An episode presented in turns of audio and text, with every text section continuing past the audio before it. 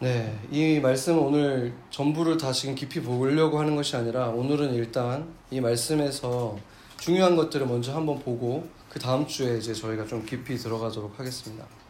오늘 여기에서 이 눈에 띄는 그 말씀이 있죠. 우리가 여호수아서를 이 1장을 좋아하는 성경 중에 하나잖아요. 여기서 보면은 계속해서 반복해서 등장하는 말이 몇 가지가 있는데 가장 우리가 눈에 들어오는 것이 강하고 담대하라 두려워하지 말라 이거잖아요. 이게 계속 반복되고 있죠. 근데 이거 주, 이것이 중요한 이유가 이때 당시는 뭐 지금처럼 어떤 디지털 장비가 있는 게 아니라 종이도 없었던 시대잖아요. 그러니까 양피지에 이렇게 기록하는데 이것을 손으로 다 기록하는데 반복해서 여러 같은 말을 여러 번 한다는 것은 굉장히 중요하게 생각했다는 거예요. 이게 그리고 여기에 기록된 것들은 사실은 약간 압축돼 있는 거잖아요. 그렇기 때문에 실제로는 하나님께서 지금 여호수아에게 계속해서 강하고 담대하라 두려워하지 말라 이것을 말씀하시는 것인데 하나님께서 처음에는 이 오늘 본문이 있기 전에 신명기에 먼저 모세를 통해서 여호수아한테 그렇게 말했고 그 다음에 이제 여, 여기 와서는 여호수아에게 직접 말씀하셨고 그 다음에 이제 오늘 본문의 마지막에 보면은 이 여호수아 밑에 있는 지금 이 지휘관들 있잖아요. 열두 지파의 지휘관들을 통해서 또 말하고 있는 거예요. 그러니까 모세를 통해서 그러니까 자기 위에 그 자신의 어떤 그 지도자였죠. 지도자를 통해서 말해줬고 하나님이 직접 말씀하셨고 나중에는 이제 자신의 그 자신을 따르는 사람들을 통해서 또 말씀하신 거예요. 그러니까 이것이 뭘 말해주는가? 가장 중요한 것은 뭐냐면 여호수아가 두려워하고 있었다는 것이죠. 그렇죠? 두려워하고 있었기 때문에 하나님도 여러 경로를 통해서 계속해서 말씀하신 거예요. 여호수아가 지금 자신감을 얻지 못하는 어떤 이유가 있었고 또 두려운 마음이 들었기 때문에 지금 이렇게 여러 경로를 통해서 말씀을 하셨는데 일단 우리가 여호수아가 어떤 사람이고 어떻게 지금 이 자리에 오르게 되었는가를 좀 봐야 될 필요가 있겠죠. 그래서 민수기 27장 15절에서 20절을 한번 같이 보겠습니다. 민수기 27장 15절 20절을 보면은 모세가 여호와께 이제 여쭈는 거예요. 지금 이제 자신이 이제 떠날 때가 됐기 때문에 내가 이 회중 중에서 한 사람을 세워야 되는데 누구를 세울까요? 27장 15절에서 보면은 이제 목자 없는 양이 돼서는 안 되기 때문에 이제 목자를 세워 주십시오 했을 때 18절에 보면은 같이 한번 읽어 보죠. 여호와께서 모세에게 이르시되 눈의 아들 여호수아는 그 안에 영이 머무는 자니 너는 데려다가 그에게 안수하고 그러니까 하나님께서 지금 모세에게 여호수아를 세우거라 이렇게 지금 말을 했죠. 그렇게 해서 이제 세워진 것인데 그렇다면 이제 당연히 이제 모세가 인정을 해준 거잖아요. 모세가 인정을 해주고 하나님께서 하나님께서 말씀하셨기 때문에 여호수아를 세우긴 세웠어요. 그런데 그럼에도 불구하고 여호수아가 두려움을 갖게 된 데는 크게 두 가지 이유가 있습니다. 첫 번째는 이 여호수아가 지금 자신이 맡게 되는 그 자리가 누구의 자리냐면 모세의 자리잖아요. 근데 모세와 여호수아의 차이는 어마어마한 것이었어요. 왜냐하면 모세는 지금 10개, 10개의 그 지금 그 재앙을 일으키고 온 사람이잖아요. 하나님과 함께. 그 어마어마한 일을 했고 홍해를 가르고 온 사람이에요. 근데 여호수아는 그냥 그 뒤를 따르는 사람 중에 하나였을 뿐인 거죠. 그러니까 그 둘의 차이는 어마어마한 것이었어요.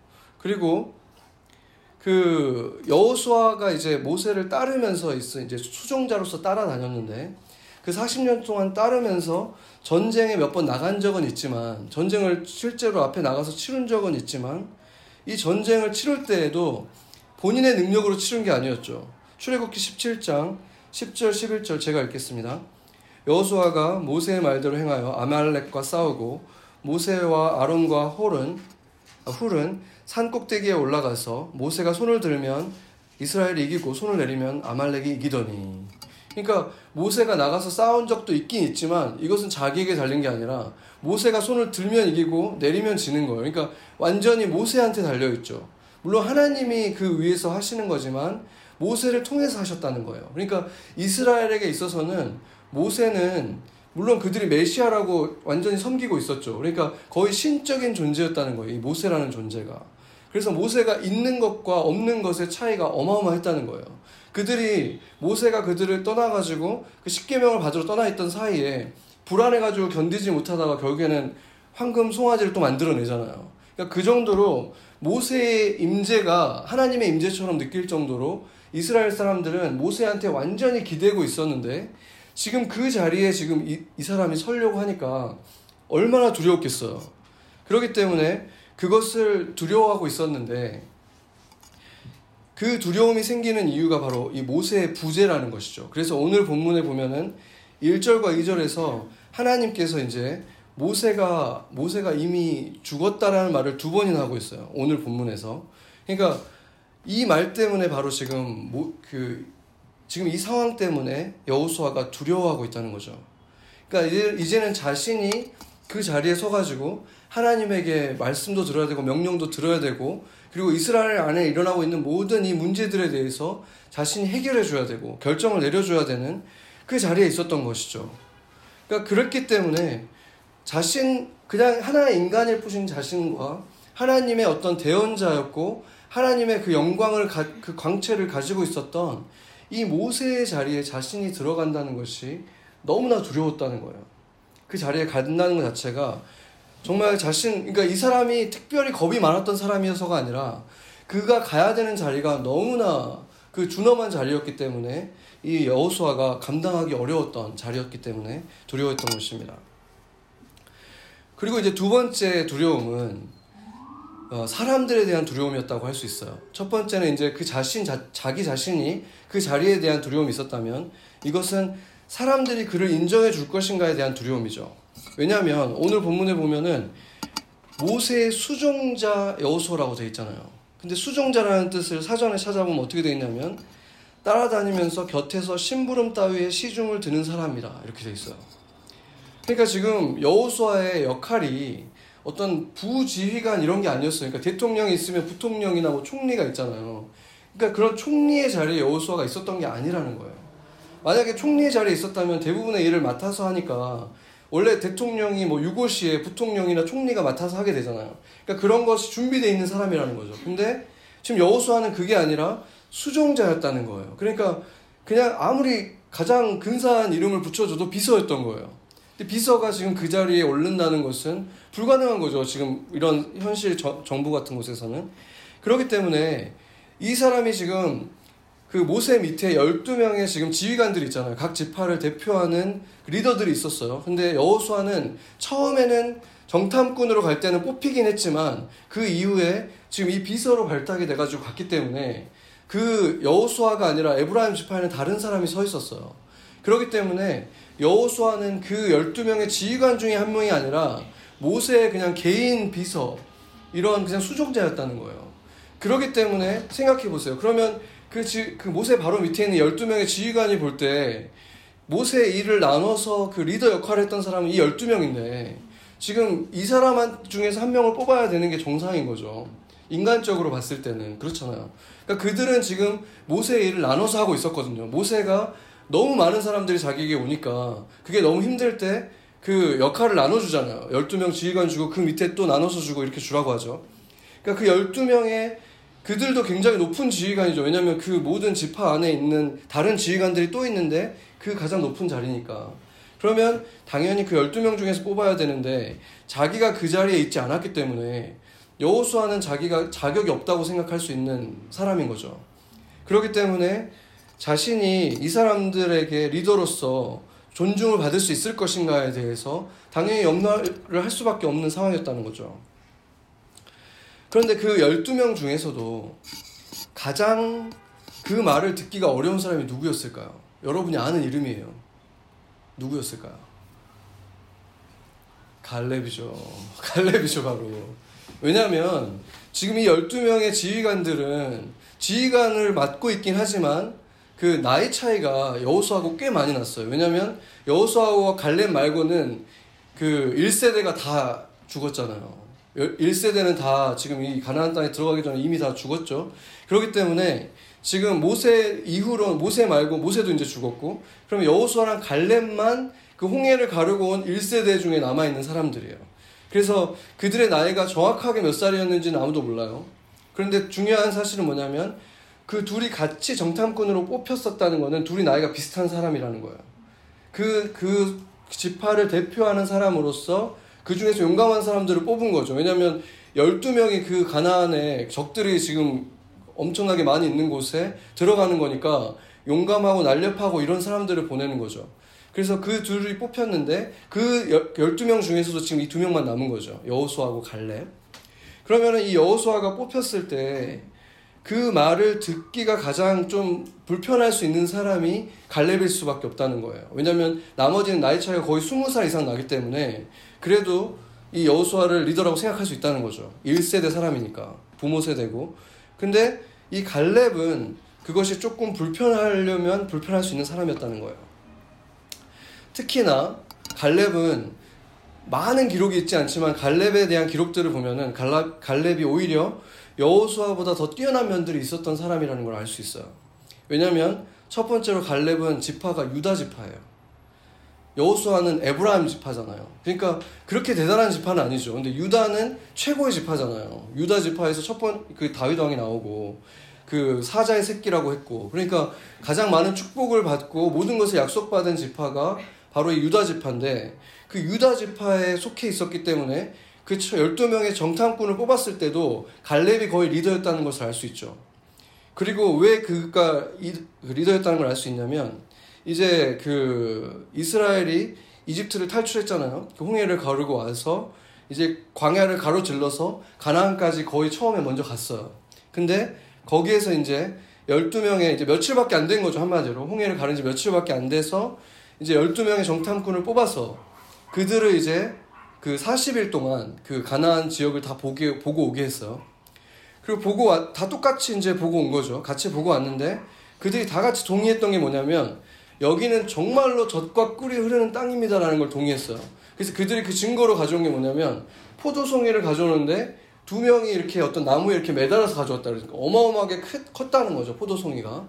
그러니까 엄청나게 그 축복을 받은 마치 에덴 동산처럼 그런 축복이 흘러갔던 곳이라는 거예요. 지금의 이스라엘과는 너무 다른 거죠. 그러니까 그때는 정말로 엄청난 열매들이 맺히는 곳이 바로 그곳이었다는 것을 이 정탐꾼들이 다 보게 된 거예요. 그래서 그것을 다 동의하면서 보고 했는데 그 10명이 10명은 다른 얘기를 했죠. 10명이 뭐라 그러냐면 그 10명이 그곳에는 성읍이 엄청나게 견고하고 그곳의 사람들은 거인들이다. 안악 자손들이 있다. 그러니까 안악 자손들이 어떤 사람들이냐면 그 노아 방주 시대 때 천사들과 사람들이 이 천사들이 사람의 아내들을 취했다 그래가지고 이제 그 아이 사람들이 태어났다고 하잖아요. 그러니까 이제 그런 일들이 나중에 또 일어났다는 거죠. 그래서 그러니까 그때 일어났다는 사람들이니까 어마어마한 거인들이 태어났다는 거예요. 그러니까 뭐 그것에 대해서는 신학적으로 뭐 다르게 보는 뷰도 있어요. 그러니까 크기가 큰 게 아니라 뭐 이렇게 굉장한 힘을 가지고 있었다. 예를 들어 삼손이나 이런 사람처럼 이렇게 보는 사람들도 있죠. 근데 어쨌든 간에 근데 여기서는 분명히 큰 사람이라는 거예요. 왜냐하면 그 과일들이 크고 이런 것들을 보여주는 게 그냥 자신들과는 비교도 안 되게 큰 사람들이 거기에 그 사람들이 다 그렇게 크더라. 그러니까 우리는 게임이 안 된다. 이 얘기를 한 거예요. 10명 있어서. 근데 그 말을 듣, 들었을 때 조용히 하라 그랬어요. 한 사람이. 일어나가지고 조용히 해. 딱 이렇게 한 사람이 있어요. 누구였을까요? 갈렙이었어요. 그 말을 조용히 시킨 사람이. 민수기 13장 10, 30절 보면은 이렇게 돼 있습니다. 갈렙이 모세 앞에서 백성들을 조용하게 하고 이르되 우리가 곧 올라가서 그 땅을 취하자 능히 이기리라 하나. 그러니까 갈렙 지금 그 10명의 정탐꾼이 처음에는 좋은 얘기를 했죠. 이 말 적과 꿀이 흐른다. 근데 그 다음에 한 말이 이제 반전이었죠. 근데 그 사람들도 엄청나게 크다. 그래서 우리는 그들과 싸울 수가 없다. 우린 거기 못 간다. 그러니까 이제 사람들이 다 이제 완전히 그 고통하면서 울기 시작해요. 이제 절망을 하는 거죠. 그때 갈렙이 그냥 쉿 한 거예요. 조용히 하라고. 조용히 하라고 하면서 그런 소리 하지 말고 우리는 나가면 이길 수 있다. 지금 당장 가자. 이 얘기를 한 게 갈렙인 거예요. 그러니까 그들 가운데 갈렙이 리더였다는 것을 보여주는 거죠. 그리고 누구보다 용감했던 사람이라는 것을 보여주는 거예요. 그런데 그 갈렙의 말이 이제 끝나자 또 다시 이 정탐꾼들이 이렇게 얘기해요. 민수기 13장 32절 33절을 보면은 이스라엘 자손 앞에서 정탐한 땅을 악평하여 이르되 우리, 우리가 두루 다니며 정탐한 땅은 그 거주민을 삼키는 땅이요 거기서 본 모든 백성은 신장이 장대한 자들이며 거기서 네피림 후손인 아낙 자손의 거인들을 보았나니 우리는 스스로 보기에도 메뚜기 같으니 그들이 보기에도 그와 같았을 것이니라. 이렇게 지금 그 정탐꾼들이 얘기를 한 거예요. 그러니까 크기 차이가 메뚜기와 사람의 차이만큼 난다. 그렇게 지금 과장한 거죠. 그러니까 그들이 겁에 질려 있다는 것을 보여주는 거예요. 겁에 질려서 우리는 도저히 게임이 안 된다. 그러니까 메뚜기라고 이렇게까지 얘기하고 나니까 이제 어떤 일이 일어나냐면 온 백성이 밤새도록 울었다 그래요. 밤새도록 운 다음에 어떻게 하냐면 이제 모세한테 원망하기 시작하죠. 우리는 이집트에서 죽었어야 했다. 이 얘기를 하는 거예요. 우리는 이집트에 있었어야 되는데 그 말을 하는 것이 민수기 14장 4절에서 한번 같이 한번 보죠. 민수기 14장 한번 보겠습니다. 민수기 14장 4절에서 10절까지를 한번 교독을 한번 하겠습니다. 제가 먼저 읽고 민수기 14장 4절에서 이에 서로 말하되 우리가 한 지휘관을 세우고 애굽으로 돌아가자 하매 그 땅을 정탐한 자 중에 눈의 아들 여호수아와 여분네의 아들 갈렙이 자기들의 옷을 찢고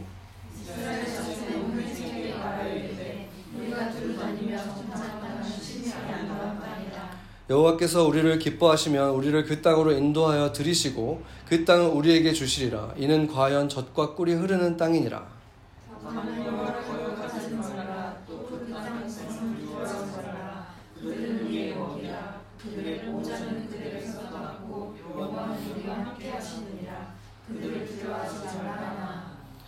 온 회중이 그들을 돌로 치려 하는데 그때 여호와의 영광이 회막에서 이스라엘 모든 자손에게 나타나시니라.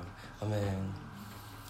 그러니까 그 상황이 지금 딱 보여 보여지죠. 그러니까 이, 지금 또 이집트로 돌아가겠다고 이제 또 이제 막 분통을 터트리면서 그 분을 모세에게 향하고 그러면서 자신들의 그 지도자 중에 한 명을 그러니까 열두 정탐꾼 중에 한 명이었겠죠. 그 열 명의 정탐꾼 중에 그들 중에 한 사람을 세워서 우리가 이집트로 돌아가겠다. 지금 그 얘기를 하는 거예요.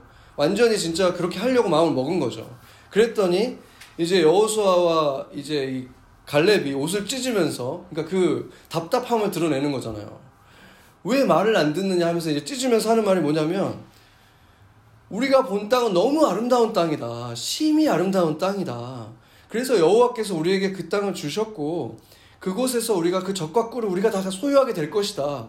이들은 정반대 얘기를 하는 거예요. 우리는 그걸 차지할 수 있고 우리 것이 될 것이다. 소망의 얘기를 지금 둘이 둘만이 하고 있는 거죠. 그런데 그 말을 했지만 이 사람들이 이제 돌로 쳐 죽이려고 하는 거죠. 그러니까 이 열 명의 얘기가 더 컨빈싱 한 거예요. 그러니까 왜냐하면 이들도 그렇게 큰 사람이 없다고 얘기한 건 아니죠. 있긴 있지만 우리가 가서 싸우면 이길 수 있다. 이거는 이제 믿음의 고백인 거죠. 근데 이들은 그게 사실이라면 우리는 이길 수 없다. 이렇게 얘기를 하는 거고. 그랬기 때문에 지금 거기서 이렇게 둘이 부딪혔을 때 하나님이 숫자적으로는 지금 이 사람들이 훨씬 많았지만 하나님이 이 두 사람을 영광으로 딱 보호해 주면서 이 얘기가 지금 멈추잖아요. 여기서도 지금 아름다운 땅이다. 여호와께서 우리를 인도하실 것이다. 이 얘기를 한 사람이 지금 갈렙이잖아요. 그러니까 이 갈렙이 여호수아와 함께 있으면서도 둘 중에서도 거의 리더 같은 역할을 하고 있다는 거예요. 근데 그럴 수 있는 것이 갈렙이 유다 지파라는 게 굉장히 중요한 거예요. 용기가 굉장히 굉장히 용기가 있었던 담대한 사람이었고 유다 지파였고 그랬기 때문에 먼저 나서서 했고 결국에 그 여호수아도 같이 따라가긴 했지만 오히려 더 적극적이었던 사람은 갈렙이라는 게 분명히 드러나고 있죠. 그랬기 때문에 이 여호수아가 완전 슈프림 리더가 딱 됐잖아요. 모세의 자리에 올랐을 때 어떻게 보면은 가장 적응하기 힘들었던 사람이 갈렙일 수 있다는 거죠. 왜냐하면 인간적으로만 보면은 충분히 실, 지, 시기나 질투가 느낄 수 있잖아요. 왜냐하면 자기가 더 백그라운드가 뛰어나고 용감했던 사람인데 왜 이 사람을 시키지 하는 생각이 들 수 있는 거죠. 그랬는데 이 갈렙은 이 이후로 잠잠해요. 거의 이제 여호수아와 함께 이제 그, 열, 그 땅을 이제 거의 다 차지하게 될 때쯤에 이제 마지막에 가장 힘든 땅이 어디였냐면 헤브론이었어요. 헤브론에가 이제 아낙 자손 중에서도 가장 크다고 한 사람이 거기에 있었거든요. 왕, 그 왕의 이름을 딴 곳. 그곳에 이제 그곳에서 어떻게 보면 약간 멈칫했을 수 있는 거죠. 근데 그때 다시 갈렙이 나타나가지고 85세예요. 이제 그때는 나타나가지고 그 땅을 내게 주십시오. 내가 차지하겠습니다. 이렇게 얘기하는 거죠. 근데 그곳이 이제 유다 땅, 유다가 차지하게 되는 땅이긴 했어요. 그렇지만 85세 노장인 갈렙이 이때와 조금도 다름없는 모습으로 그때도 용감하게 내가 가서 차지하겠다고 얘기하고 결국에 싸워서 차지해요, 그 땅을. 그러니까 엄청나게 멋있는 사람이죠, 이 갈렙이. 근데 그 일이 있기까지 이제 그때까지 소, 그 학자들이 몇 년인지 정확하게 알지 못해요.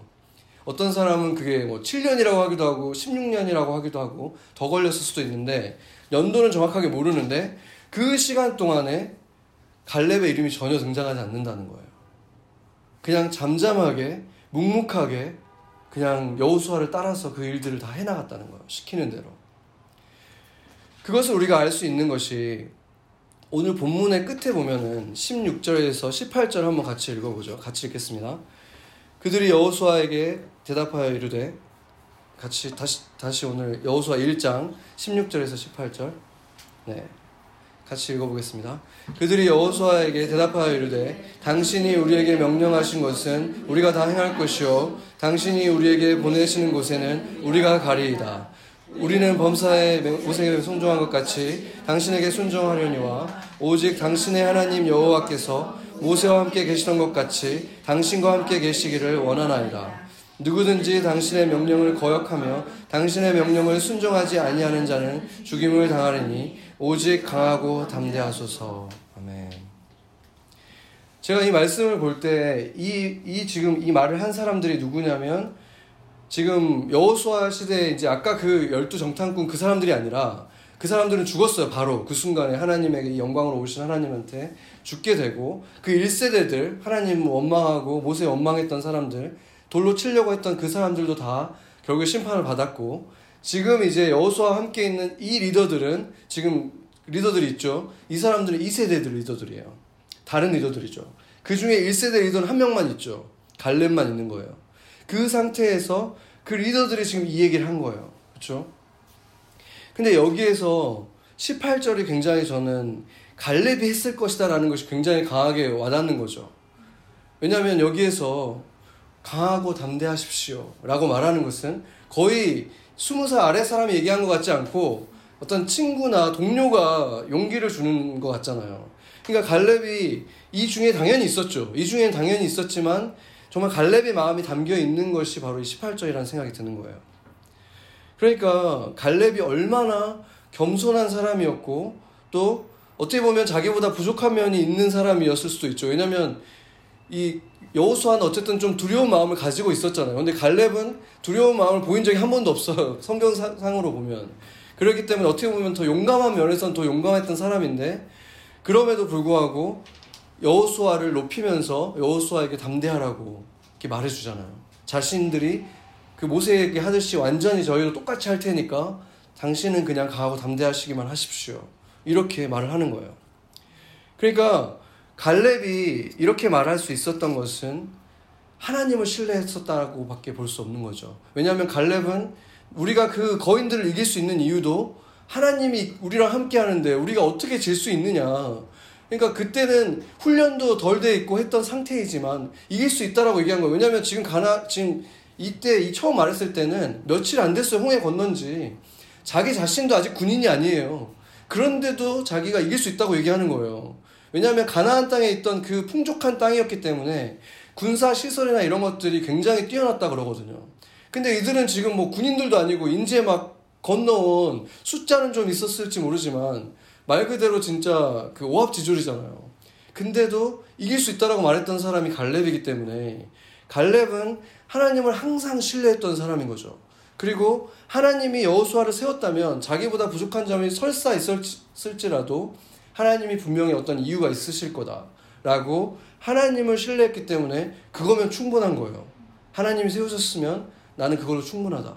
그리고 그 마지막에 헤브론의 앞에 설 때까지 잠잠하게 묵묵하게 그냥 다 따른 것이죠. 한 번도 대화가 없다는 것은 그것을 증명하는 것입니다. 그런데 이제 이 그러면 이, 이 갈렙은 그러면 그 멋있는 사람이긴 한데 그냥 결국에는 그냥 그렇게 어떻게 보면 2인자일 수도 있고 2인자도 아닐 수도 있는데 그냥 그것으로 그냥 끝난 것인가? 이렇게 생각하게 될 수도 있, 죠 우리가 이제 살아가다 보면 어떨 때는 여호수아처럼 어떤 그 대우를 받게 될 때가 있어요. 여호수아처럼 어쩌면 내가 생각했던 것보다 더 좋은 자리를 얻게 될 때도 있고 더 영광을 얻게 될 때가 있죠. 그러니까 어 내가 감당이 안 되는 자리에 서게 될 때가 있죠. 근데 또 다른 때에는 내가 볼 때는 내가 더 훌륭한데 나보다 못한 사람이 나보다 더 먼저 승진을 하거나 더 좋은 자리에 가거나 인정을 받거나 이런 상황들이 있을 수 있다는 거예요. 그랬을 때 이 갈렙의 모습은 지금 이 모든 것이 결국에는 하나님이 허락하셨기 때문에 이런 일이 일어났구나. 우리 인생에서도 마찬가지잖아요. 그렇다면은 하나님이 허락하신 것이니까 하나님이 다른 말씀을 하시 전까지는 그냥 그대로 순종해야겠다. 받아들인 것이 갈렙의 태도였죠. 그런데 그러면 갈렙이 그냥 거기서 갈렙의 인생이 거기서 멈춘 게 아니었어요. 왜냐하면 그 85세가 됐던 갈렙이 그 아낙 자손 중에서도 가장 큰 족속이 있었던 곳이 헤브론이거든요. 그러니까 가장 힘세고 모든 것이 그 강했기 때문에 어떻게 보면 누구도 나서지 않았으니까 갈렙이 나섰, 나섰겠죠. 이 85세지만 내가 나서겠다. 또 나선 거예요. 근데 85세의 갈렙이 그 거인 앞에 선 그 모습을 한번 생각해 보세요. 이 노장이 거인 앞에 선 모습. 어떤 모습이 좀 오버랩 되지 않습니까? 엄청난 거인 앞에 선 이 갈렙. 다윗과 골리앗이 떠오르잖아요. 그렇죠? 다윗이 했던 말이 거의 갈렙이 하는 말과 똑같은 거예요. 내가 하나님이 나와 함께 하면은 등치 큰 건 아무 상관이 없다. 그 돌 몇 개 들고 가가지고 그렇게 말하잖아요. 그 앞에서 두려움 없이 막 싸우잖아요. 대, 대놓고 막 그 골리앗이 너무나 흥분해가지고 이 조그만 조그만 소년이 돌 몇 개 들고 오니까 나를 지금 개로 보느냐 하면서 막 흥분하잖아요. 그러니까 그 정도로 말도 안 되는 차이가 나는 그 장면이 다윗에게서 일어나는데 다윗이 어느 지파죠? 유다 지파잖아요. 그러니까 갈렙의 직접 자손은 아니지만 그 족속 중에 그 후예 중에서 다윗이 나온다는 것이 우연이 아니라는 거죠. 갈렙과 같은 그 선조가 있었기 때문에 조상이 있었기 때문에 다윗이 나오는 거예요. 똑같은 일이 오버랩 되잖아요. 그러니까 하나님이 그 일을 이루게 하신 것이 우연이 아니라는 거예요. 갈렙에 대해서 그 영광스러운 마지막을 주신다는 것이죠. 민수기 14장 24절을 한번 보죠. 이게 이제 갈렙에 대해서 하나님이 어떻게 보시는가에 대한 것인데 중요한 말씀이니까 한번 같이 찾아보면 좋겠습니다. 민수기 14장 24절 같이 한번 읽겠습니다. 그러나 내 종 갈렙은 그 마음이 그들과 달라서 나를 온전히 따랐은즉 그가 갔던 땅으로 내가 그를 인도하여 드리리니 그의 자손이 그 땅을 차지하리라. 아멘. 그의 자손이 그 땅을 차지하는데 다윗이 유다 족속이었을 뿐만이 아니라 다윗이 왕으로 왕이 돼서 처음으로 다스린 도시가 어디죠? 헤브론이잖아요. 갈렙이 차지한 바로 이 땅에서 다윗이 왕이 되고 그곳에서 한동안 그, 그곳을 수도로 삼고 있는 거예요. 그리고 여기서 보면은 나를 온전히 따랐다. 하나님께서 내 마음에 온전히 합한 자를 누구라 그랬죠? 다윗이라 그랬잖아요. 다윗과 갈렙은 거의 진짜 쌍둥이 같이 똑같은 사람이에요. 그리고 갈렙에 대해서 내 종 갈렙이라 그랬어요. 다윗에 대해서도 가장 많이 사용했던 말 내 종, 그리고 모세에게도 사용했던 내 종. 이 내 종이란 말이 굉장히 영광된 말이었어요. 나의 직접된 종이라는 뜻이기 때문에. 그러니까 갈렙이 뭔가 부족했기 때문에 이 역할을 맡긴 게 전혀 아니었다는 거예요. 어떻게 보면은 더 뛰어난 면이 있었지만 하나님이 어떤 이유에서든 갈렙이 할 역할이 있었기 때문에 그 몇 년 동안은 여호수아를 그냥 따라서 여호수아에게서 가장 믿음직한 사람으로서 여호수아를 돕는 사람으로 있었다는 것이죠. 그렇기 때문에 이 하나님의 공평하심에 대해서 우리가 생각할 때 우리의 눈으로 생각하면 안 되는 거예요. 우리가 생각할 때는 여호수아가 가장 영광스러운 자리고 가장 높은 자리에 있고 그러니까 여호수아가 하나님을 가장 사랑하는 사람이다. 이렇게 생각할 수 있지만 그렇지 않다는 것이죠. 우리 삶에서도 마찬가지라는 거예요. 우리 삶에서도 세상 사람들이 저 자리에 오르는 것, 저만큼의 연봉을 받는 것, 저 회사에 들어가는 것이 당연히 성공한 것이니까 하나님이 사랑하는 사람들도 그렇게 돼야 되는 것이지. 라고 생각하지만 그게 전혀 아니라는 거예요. 전혀 그렇지 않을 수 있다는 거예요. 어떻게 보면 전혀 드러나지 않는 곳에 있지만 하나님이 더 영광을 받으시는 사람도 있을 수 있다는 거예요. 여호수아처럼 하나님이 하실 수도 있고 갈렙처럼 쓰실 수도 있고 그러나 갈렙이 조금 더 사랑을 덜 받은 것이 아니라 오히려 그의 후손은 더 멋진 영광을 얻잖아요. 여호수아의 후손에 대해서 어떤 얘기가 있습니까? 없잖아요. 갈렙의 후손은 지금 더 분명해지잖아요. 그렇죠? 그러니까 후손으로 보면은 유다 지파인 갈렙이 훨씬 더 결국에는 영광을 받게 되는 거예요. 그 유다 지파에서 예수님까지 나오게 되니까. 여호수아는 여호수아대로 하나님이 사용하시고 갈렙은 갈렙대로 영광을 받으신다는 거예요. 그러니까 우리가 지금 보이는 삶 속에서 하나님이 어떤 선택을 하시고 안 하시고에 대해서 그것이 하나님이 더 사랑하는 것이다 아니다라고 판단한다면 어리석은 것입니다. 그 순간에 지금 나에게 주어진 것이 내게 지금 마음에 안 드는 것일지라도 갈렙처럼 만족하면서 하나님이 주신 것이니까 그것이면 충분하다 하면서 기쁨으로 순종할 때 하나님께서 이렇게 85세 때 엄청난 멋진 승리를 또 거두게 하시고 그 후에로부터 다윗 같은 사람이 그 땅 바로 그 헤브론을 차지하는 자신과 꼭 닮은 다윗이 그 땅을 차지하는 일이 일어나게 해주시는 그런 영광을 주신다는 것입니다. 제가 그 작년에 그 전도자 빌리 그레함이 소천하셨잖아요.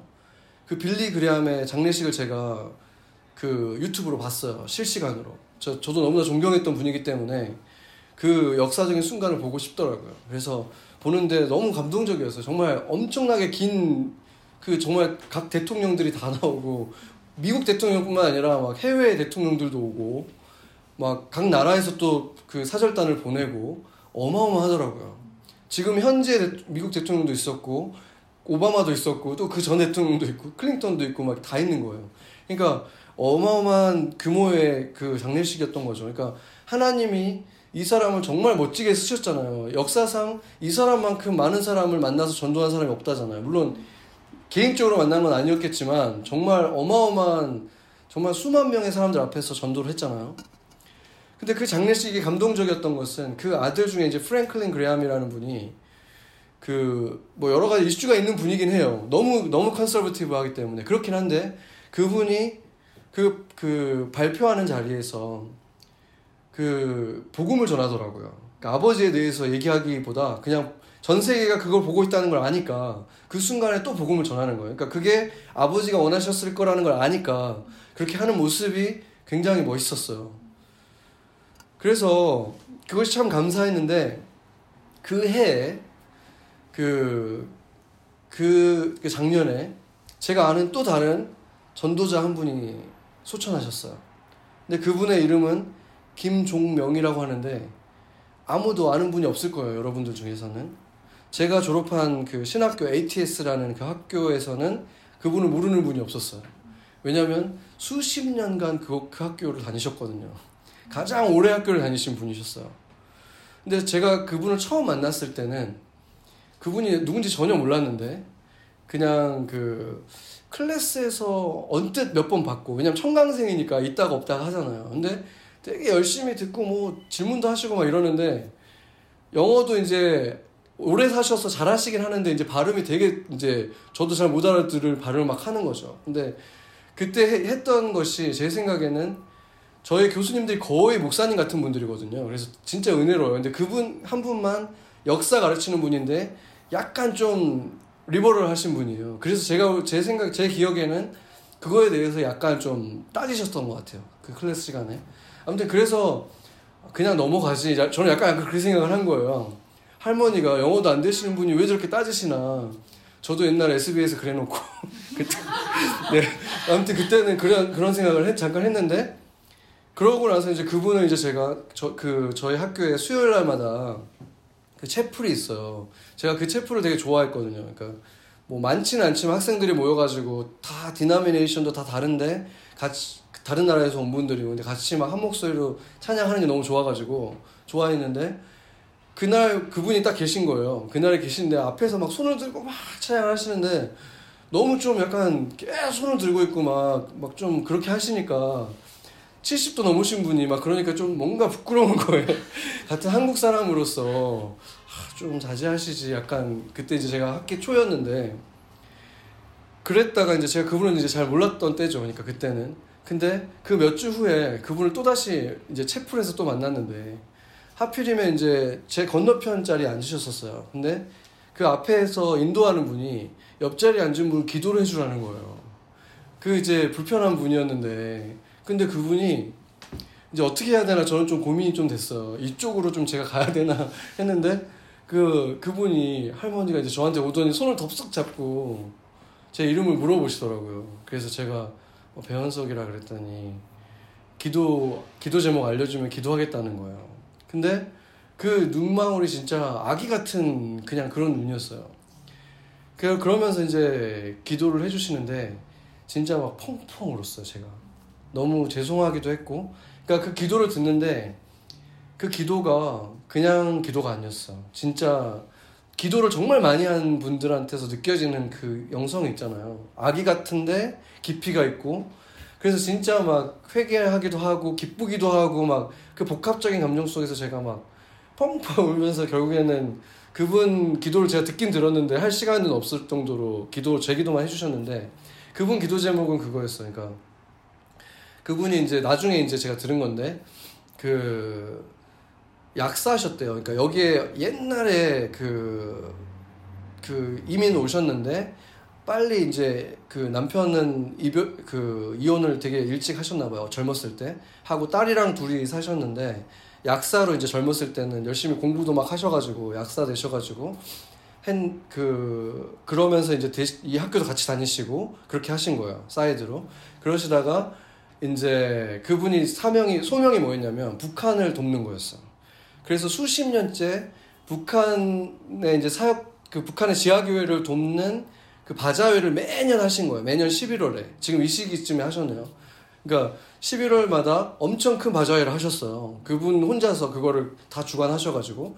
그리고 매주 수요일 날 저희 교회에 있는 기도실 조그만 게 있거든요. 거기에서 전 세계를 위해서 기도하시고, 우리 그 학교를 위해서 기도하시는 분인데, 그거를 이제 진짜 수십 년간 하신 거예요. 저보고도 오라 그랬는데 제가 수업, 수업이 있어가지고 저는 이제 거기를 계속 못 갔죠. 그런데 이제 그런 얘기들을 이제 제가 듣고 그분의 이제 기도 제목이 그거였다는 걸 들었는데 이제 한 번은 이제 제가 학교에 애들이 애들이 아파가지고 학교를 못 보내가지고 다니엘과 은유를 데리고 한번 온 적이 있어요. 수업은 못 들어갔지만 그냥 교수들을 만나려고 왔는데 그때 이제 그분이 제가 제 차를 딱 보시더니 차를 타고 나가시다가 다시 돌아오시더라고요. 그 흰색 되게 낡은 차를 타고 다시 돌아오시더니 저한테 막 걸어오시는 거야. 그래서 막 애들을 보고 너무 예쁘다고 하시면서 20불을 주면서 애기들 맛있는 거 사주라고. 그렇게 되게 정이 많으시던 그런 분이었어요. 그래서 이제 그, 그분에 대해서 이제 알면 알수록 놀라운 거죠. 진짜 막 그런 일들을 막 북한 선교를 하시고 오랫동안. 제가 이분이 이분을 생각나게 된 게 제가 최근에 며칠 전에 그 ATS 이제 동문회를 갔는데 거기서 에스더 사모님을 만났어요 몽골. 근데 그분이 그 몽골 음악을 틀어주시면서 하는데 그 몽골 제일 유명한 찬양 있잖아요. 저도 되게 좋아하는 찬양인데 그게 막 나오니까 제가 갑자기 되게 울컥해져가지고 있는데 이분 얘기를 갑자기 하시는 거예요. 그 김종명 그 선교사님, 그 선교사님 얘기를 막 하시는 거예요. 그분이 그분 아시죠? 그러면서 다 아시는 거예요. 그 몇십 년 전에 졸업하신 분들이 그분을 다 아시더라고요. 그러니까 그분 얘기를 해가지고 그분 생각이 갑자기 나면서 저도 되게 뭉클했는데 그분이 그러니까 재작년에 그러니까 마지막으로 이제 돌아가시기 전에 그 바자회를 하셨는데 바자회를 하기 직전에 준비를 다 해놓고 넘어지신 거예요. 넘어지셔가지고 뇌진탕이 되셔가지고 기절을 하셨는데 완전 코마에 빠지신 거예요. 며칠 동안. 의식 불명이 돼가지고 있으셔가지고 저희는 이제 정말 많은 사람들이 기도를 하시더라고요. 그때. 그래가지고 아 이분이 이제 못 일어나시겠구나. 나이도 많으신데다가 내진탕에 뭐 의식 불명이 되셨으니까. 근데 진짜 막 프랑스에서 유학 와 있는 친구들이 지금 저보다 나이 훨씬 어린 애들이 그 기도회를 막 인도하는 거예요. 그 종 위에서 기도하자고. 제가 깜짝 놀랐어요. 그러니까 한국 사람들뿐만이 아니라 거기에 있는 유학생들 전 세계에서 온 친구들하고 저한테 대하듯이 다 그렇게 대해주시고 기도해주시고 한 거예요. 너무 놀랐어요. 저는 몰랐는데 그 기도에 그렇게 사람들이 모여가지고 그분을 위해서 낫게 해달라고 울면서 막 기도를 하는 거야. 걔네들이. 근데 진짜 기적이 일어난 게 얼마 지나지 않아가지고 그분이 거의 한 몇 주 동안 코마에 있었는데 깨어나신 거예요. 그리고 얼마 안 돼가지고 다시 걸어다니기 시작하는 거예요. 그래서 다시 만났는데 진짜 환한 미소로 간증을 막 하시는 거 만나자마자 하나님이 자기를 일으켜 주셨다면서 그래서 그 병원 그러니까 그 누워 있는 동안에 자기 딸이 예수님을 안 믿고 있었는데 예수님한테 마음이 열어졌다는 거예요. 왜냐면 막 교회 사람들이 막 맨날 찾아오고 막 뭐 음식 해다 주고 막 이런 것들을 보면서 딸이 너무 감동을 받았대요. 그리고 막 어떤 사람이 집을 또 내줬대요. 왜냐면 그분이 사셨던 집이 뭐 계단이 있었나 뭐 이래가지고 갈 수 없는 집이 있으니까 자기 집 1층을 내줘가지고 그 집에서 그 누워있는 내내 거기 있었다는 거예요. 이제 깨어난 후에 이제 누워있는 동안에.